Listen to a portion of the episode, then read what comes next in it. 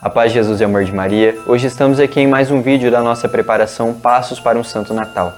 E hoje estaremos abordando sobre as distrações, que neste momento, nesta época de advento, nessas quatro semanas, nós deveremos fugir das coisas do mundo e sim focar neste momento, focar no ápice que é a chegada do menino Jesus no dia 25. Dessa maneira, nós devemos cuidar com todas as coisas do mundo, porque essas coisas do mundo, elas querem trazer belezas que não são interessantes para nós pois nós, humanos, nós temos dentro de nós uma força contrária às coisas de Deus, que é o espinho na carne. Dessa maneira, hoje trazemos a todos nós algumas dicas para que assim nós podemos evitar essas possíveis distrações.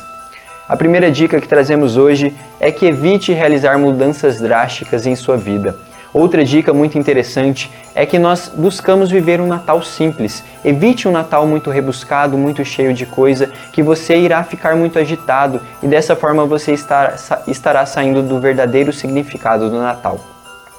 Outra dica é que você procure buscar presentes simples, presentes que busquem trazer e remeter o espírito natalino. Essas são apenas algumas dicas, mas o que realmente nós precisamos viver nessas quatro semanas é que nós estejamos esperando a vinda do menino Jesus na manjedoura. Fiquem todos com Deus e até o nosso próximo passo.